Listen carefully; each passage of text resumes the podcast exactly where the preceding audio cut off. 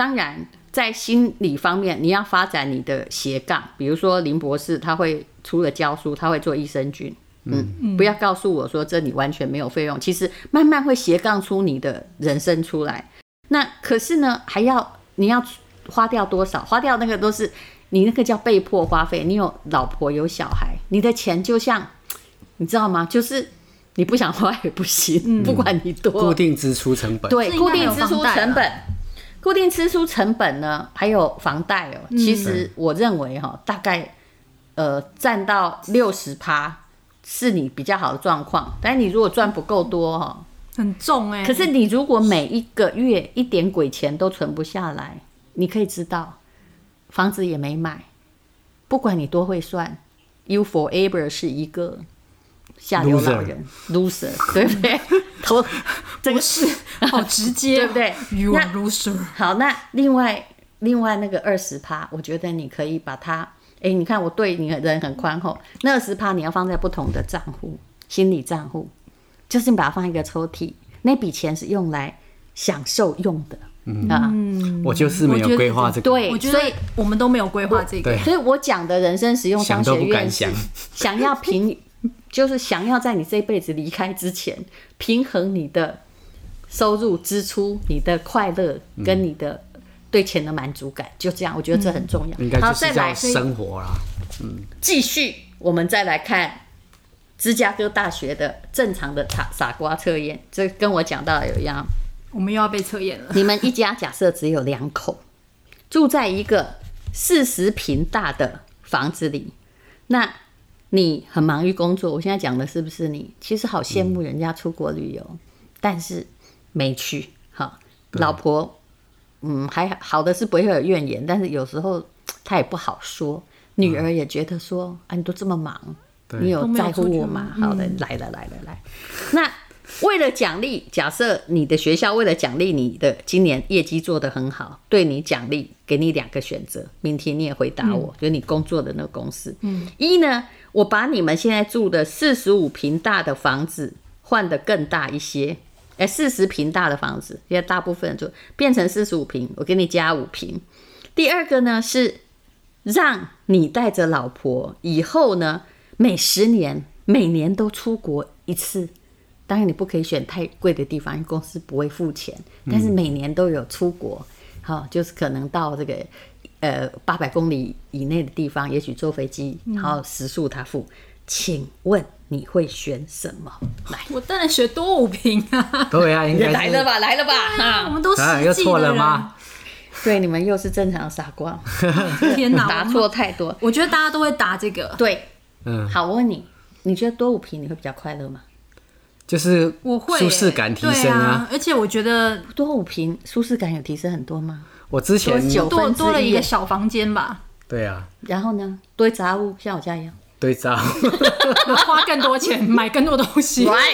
来，我跟你说，这是一个经济学上的命题。他说正常的傻瓜往往忽视了适应性的效应，对物质的东西看得太重。那你觉得现在有没有被说到呢？他说跟很多人一样，正常傻瓜会选择换大房子，那你觉得说好像大了5平，对不对？那出国旅游就结束了啦，就去完就结束了。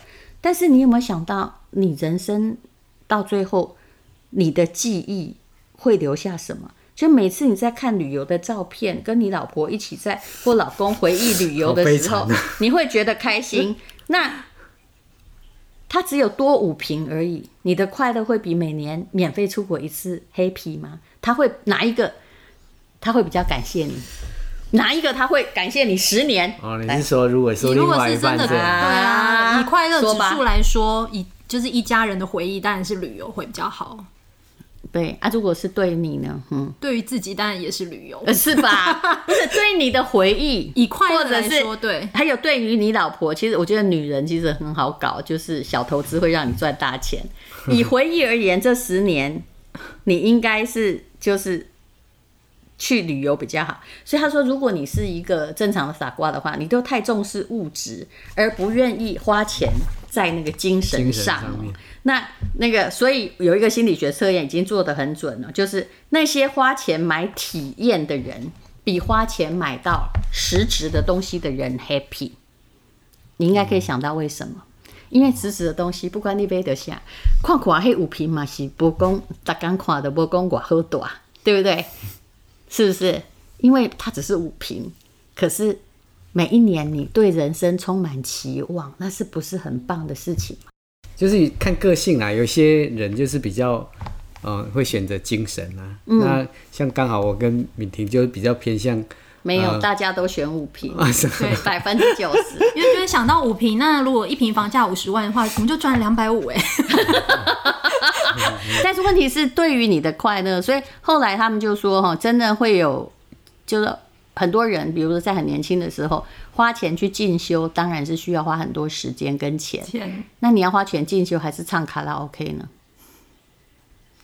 花钱进修。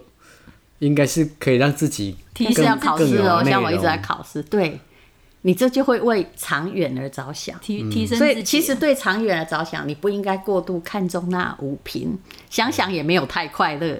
可是那10年，你至少明年有人招待你去旅行，你绝对不会轻生，因为你不能够放弃这个机会，对不对？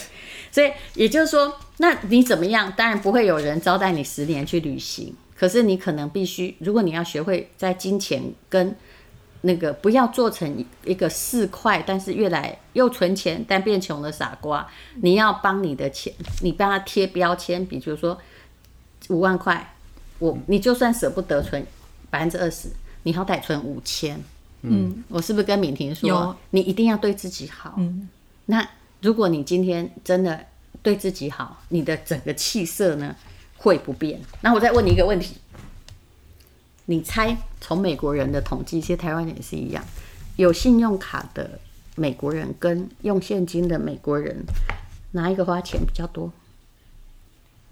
美国人不是都是过度消费吗？美国人不是都没存钱的吗？如果一个人好，那用台湾人好，台湾有人没有用信用卡？一个台湾人如果他都用一个这个信用卡跟 cash， 感觉是信用卡，哪一个会比较多？全世界做的调查其实比例都一样，哪一个比较多还是比较快乐啊？哪一个花钱会花比较多啊？信用卡，你猜多少啊？多，我觉得多应该有多到2到3成吧。我也差不多觉得2成，一倍哦，这么多。信用卡就是真的很容易，这个就是闪灵刷手啊。来，为什么败家？为什么我不习惯把明天的自己当成别人？这也是一句很有名的名言，也就是。我现在不需要付啊，所以我就会多付1倍，然后你就会过度的支出。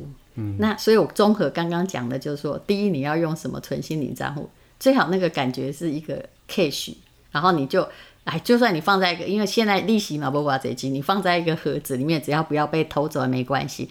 然后你人生会充满希望，因为你把你的收入拨出了一部分给自己使用，而且别人呢都会感谢你。好，那我们再问一个最困难的问题，就是，我把西教授的问题改了一下，就是你会不会赚钱？就是你对很多人对钱是很偏差，所以他一辈子都在省小钱、花大钱。假设你是一个计程车司机，其实这是一个他真正在台北，因为他偶尔会来台北讲学，他做过的一个测试。你从台北车站。再到了一个客人，请听清楚哦，这客人呢要去内湖科学园区，如果走高架去科学园区，只要花半小时，但是呢，那个车费就是500块。那如果呢，就是要走平面道路，要花1个小时，然后这个计程车跳表是360块，也就是中间有140块的差别。那客人呢，刚好就是。一个黄皮肤的外国人，就是他不是本国人，他跟他说不好意思，我也手上我刚来也没美金，那也刚好我手上只有400块。假设这个计程车司机是只要客人一下车，我就可以接到客，就可以接到人客，就是很热门嘛，的时段。那我想请问你，这个客人来跟你讲说我只有400，那随便你好了，你要载我去平面道路还是走高架去内湖科学园区？这个问题很清楚，对不对？如果我是计程司机，你就问你 if you are 计程车司机哈，走高架一定走高架啊！那你们两个已经抢钱啊，因为半小时抢钱赶通告啊，对啊，一个小时你只能拿400哦，就赚啊，就你亏100哦 ，OK， 没有关系啊，反正你会放客人下车，也算是也不会打帮助人家、啊，然后顺便抢钱啊。那恭喜各位，各位已经把那个“傻瓜”两个字拿掉了吧？不是，就去掉了一个傻，剩下一个瓜。他做了很多次这样的实验，发现大概很多计程车司机因为不愿意就不在了，不是他不愿意少赚那个100块，于是都走平面道路。好、哦，他没有。现在台北态度很好，也不能不在。那请问，我就会问你说，其实你的数学要好，不能只看眼前利益。请问，如果你在这位教授往高价，我刚刚说的前提是你很热门，都会接到客人，你一个小时的最大的单位面积，你会赚到多少钱？嗯哼，对，答案是900。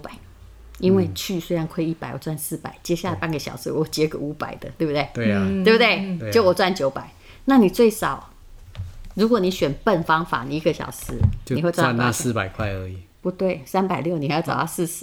竟然大部分的人他会想说他手上只有400块，我就走360。对对对对对对。所以你有时候要对钱做聪明的选择，否则你就永远都只能在赚这种小时打零工，你要去看看你的时间是不是可以赚到更多的钱。刚刚这只是一个测试，但是大部分的司机竟然都舍不得少赚那100。其实他如果可以舍得少赚，他应该会多赚。但是好，总而言之呢，两位都是聪明的计程车司机。那这些只想赚，为什么？因为行为经济学也有研究出来，为什么人舍不得？那种赔的感觉，其实他没赔，他赚到时间可以去赚更多的钱。为什么他舍不得那个100？因为他只看到眼前啊。因为痛苦哈，就是你赚100块的快乐只有1的话，你损失100块，同样金钱，负二指数就是痛，会痛，你的痛2倍，你知道吗？所以我们都心理战术高估了我们自己的痛苦，所以你就不愿意放弃那个钱。这就跟很多人在选择职业的选择一样，我也面临过这样的选择。比如说像敏婷以前是记者，对不对？你现在明明知道你出去也许以你的能力可以了，你可以赚个8万块，那你在这边拿的薪水4万，主管又对你不好，又叉叉叉，又觉得自己没前途，为什么你不走呢？你其实用时间跟不愉快在换钱，因为人类害怕未知，你会想到的是我现在少那4万薪水。就跟某些人一直在当教授，其实他很有能力，也是一样道理。你在说我吗？是不是就是你？这是很多人的抉择啦，但有些时候你要把时间的机会成本考虑下去。好，那我的测验就在此结束。也就是说，第一，你要有心理账户，要把供养你灵魂的钱分出来，你会过得更有钱而快乐，而不是有钱而贫苦。一定要把计划滋养灵魂，然后第二个就是说，不要拿命去换钱。如果你知道自己有一个本领，你应该是去放大本领，对，放大你的本领。也许你放大的这一年，很多人你看，如果王永庆继续在卖米的话，他后来就不是王永庆，不然他米店也开得不错、哦、不好意思、李嘉诚也是啊，他本来也只是个建商的时候，如果他没有放大那全世界，他也就没有那个视野。就是后来你会发现很多台湾企业的兴衰都是一样，你越保守，请问你后来怎样？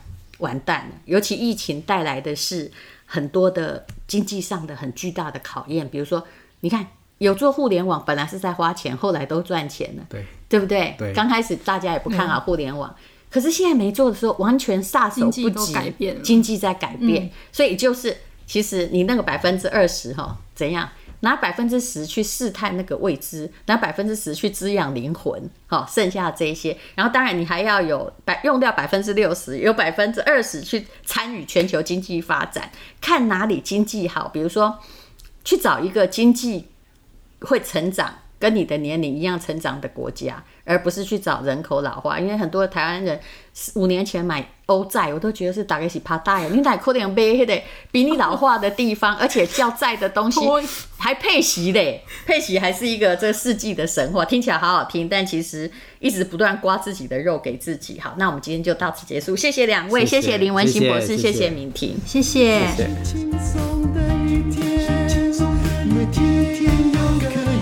今天又可以好好吃个饭。